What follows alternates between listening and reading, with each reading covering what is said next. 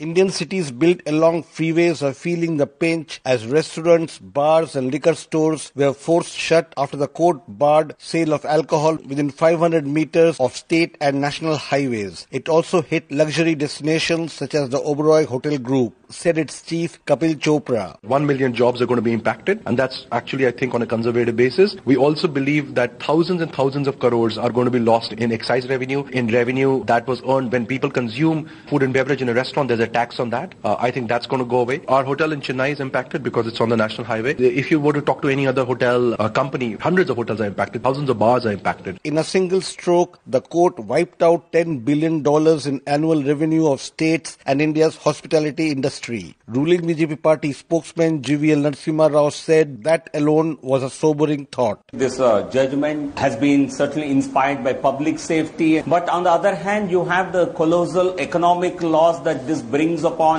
the tourism industry. So while trying to really safeguard one problem that we are faced with, we are creating a possibly even a bigger problem of uh, unemployment. All the state governments are concerned about it. The industry yeah. is worried about it. So how do we try and bring about a balancing act of uh, taking the concerns of the honorable court into account and exactly how do we try and minimize the economic uh, effect, economic impact on the industry. I think this is a difficult balancing act, but it must be really attempted to safeguard the industry to safeguard employment of millions of people. 146,000 Indians died last year in road accidents, many of them victims of drunken driving. Activist turned politician Prashant Bhushan argued the ban must be taken in good spirits. I am not in favor of prohibition because prohibition rarely succeeds. But innovative ways have to be devised to curb the use of alcohol. This, the order of the Supreme Court regarding ban on liquor shops and bars etc., serving alcohol along highways is one such curb which will go a long way. For Newsbreak,